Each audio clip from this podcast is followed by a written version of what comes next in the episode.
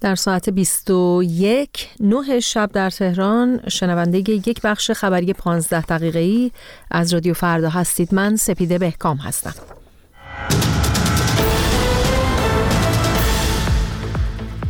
آمریکا میگوید با اسرائیل، مصر و قطر بر سر طرح اساسی توافق آزادی گروگانها به تفاهم رسیدند. نیروی انتظامی جمهوری اسلامی مدعی بازداشت یک عضو گروه سپاه صحابه شد. و رئیس جمهوری اوکراین شمار سربازان کشته شده اوکراینی در جنگ با روسیه را سی و یک هزار نفر اعلام کرد.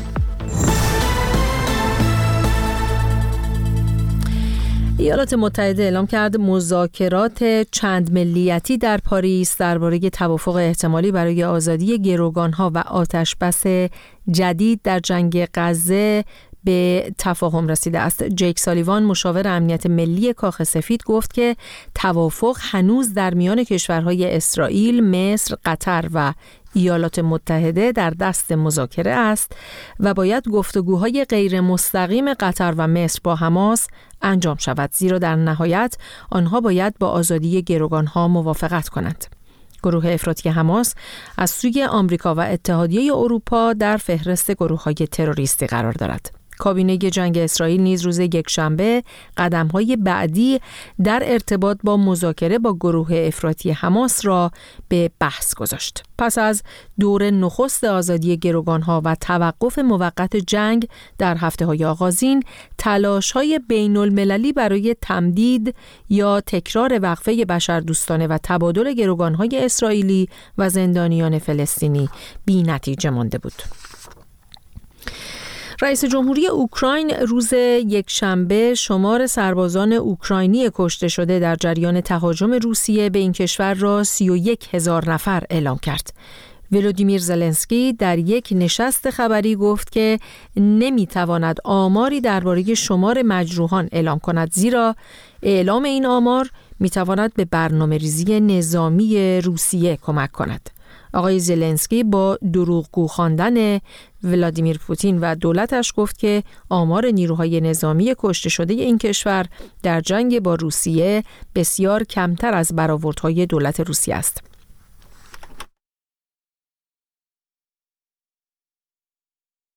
روسیه پیشتر این آمار را بین صد و پنجاه تا سیصد هزار نفر تخمین زده بود. روسیه آمار رسمی تلفات نیروهای خود را به ندرت اعلام کرده است. هنوز هیچ منبع مستقلی آمار تلفات دو طرف را تایید نکرده. مسعود نیلی، اقتصاددان و استاد دانشگاه در ایران، به تازگی در یک سخنرانی با اشاره به مشکلات جدی کشور طی بیش از چهار دهه گذشته گفت ایران دارد میمیرد. یک گروه غارت می کند و دسته دیگر با جهل به نابودی سرعت می دهد. او همچنین از مسئولیت همگان در برابر پرسش‌های نسل آینده گفت و بر ضرورت تلاش برای ساختن آینده ایران تاکید کرد. گزارش کیان معنوی رو بشنوید. چهل سال پیش وقتی پا به عرصه علم اقتصاد گذاشتم، سوال‌های بزرگ مرتبط با آرزوهای بزرگتر در سر داشتم.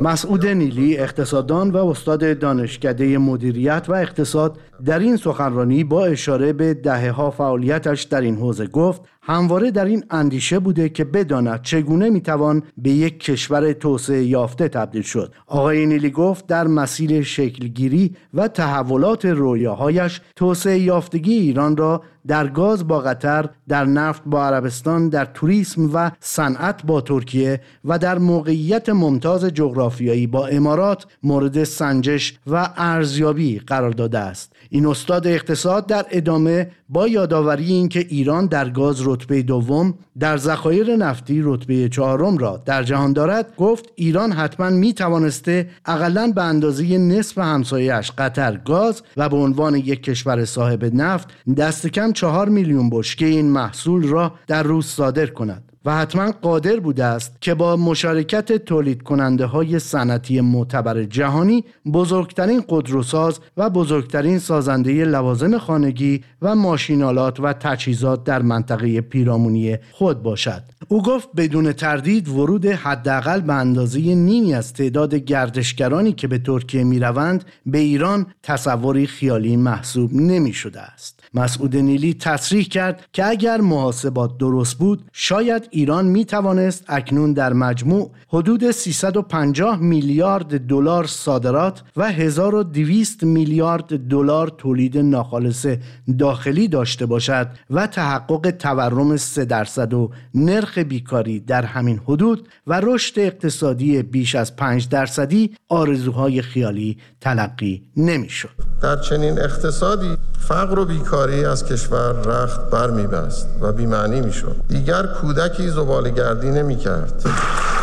آقای نیلی در ادامه سخنانش تصریح کرد که در این رویای شیرین بهترین دانشگاه‌های جهان با دانشگاه‌های ایران به صورت تنگاتنگ همکاری می‌داشتند و جوانان تربیت یافته ایران در مراکز تحقیق و توسعه می‌توانستند هوش مصنوعی را به درون صنایع پتروشیمی و خودرو و دیگر صنایع ببرند. او ادامه داد ایرانیان می توانستند سازنده خودروهای برقی و خودروهای بدون سرنشین باشند و علاوه بر تبدیل شدن به یک صادرکننده بزرگ صنعتی و خدماتی در منطقه به مرکز مالی منطقه بزرگ پیرامونی خود تبدیل شوند. او سپس به موضوعاتی چون نرخ بالای بیکاری، آموزش و بهداشت، فساد بانکی، محیط زیست، بحران کمابی، وضعیت هشدار دهنده زاد و ولد در ایران، زیرساخت‌ها، میراث فرهنگی و تاریخی، بحران انرژی و تنگنای کسری بودجه مزمن دولت پرداخت و گفت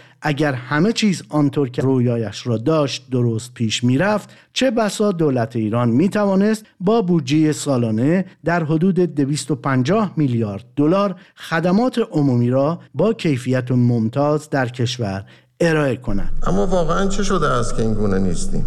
وقتی چشمهایم را باز می‌کنم و به اطرافم می‌نگرم، سیل غم‌ها به قلبم هجوم می‌آورد. آخر چطور ممکن است کشوری تا این اندازه ثروتمند این گونه فقیر باشد؟ این استاد اقتصاد سپس با طرح این پرسش که آیا سربرآوردن این همه مسئله از درون یک کشور نبود آگاهی نیست، به چرایی بروز این مشکلات و عدم توان ارائه راه حل برای آنها پرداخت و امروز کشور ایران را به مادری تشبیه کرد که به صورت تدریجی به سوی مرگ می رود. وقتی سال هزار و سیصد و نود و شش نام این مشکلات را ابر چالش گذاشتم، هدفم آن بود که عظمت مشکلات و کفایت آنها را برای مرگ تدریجی یک کشور که مادر عزیز همه ما محسوب می شود گوشزد کنم.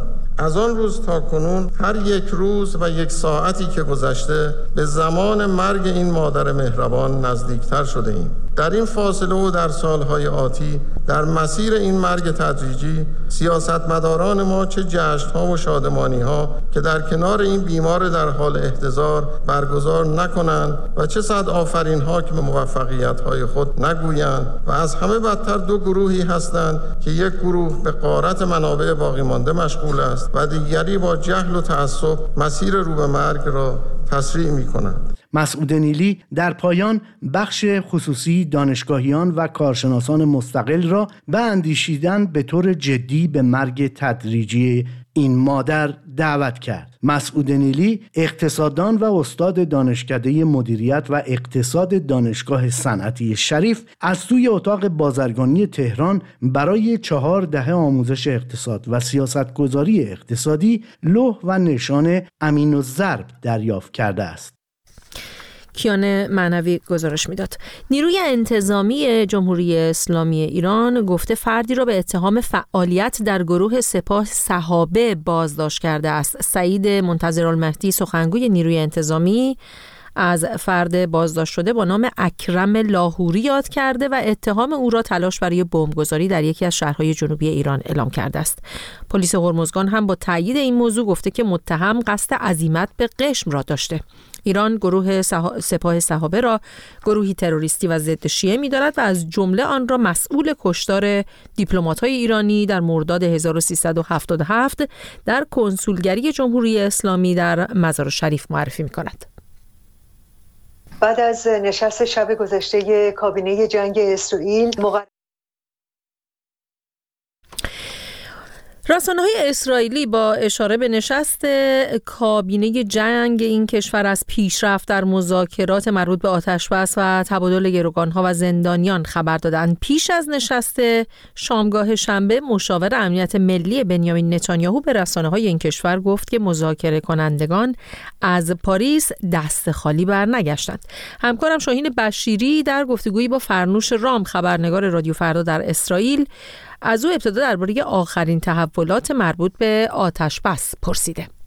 بعد از نشست شب گذشته کابینه جنگ اسرائیل مقرر شد که یک هیئت اسرائیلی راهی قطر بشه تا اون جزئیات فنی مربوط به توافق در دست تنظیم رو در اونجا نهایی بکنه. در ساعات اخیر ما اظهارات بنیامین نتانیاهو رو داشتیم که در مصاحبه امروز یک شنبه با شبکه آمریکایی سی بی اس گفتش که همین امروز دولت من داره عملیات زمینی ارتش در منطقه عرفه رو نهایی میکنه و اگر توافق با حماس قطعی نشه و شروع نکنیم به جزئیات اون، ما عملیات رو انجام خواهیم داد. اما اگر توافق تنظیم شد و ما اطمینان پیدا کردیم که گروگانهای ما بر اساس این توافق یک قسمتشون در حال آزاد شدن هستن، ما عملیات عرفه رو فعلا به تعویق خواهیم انداخت.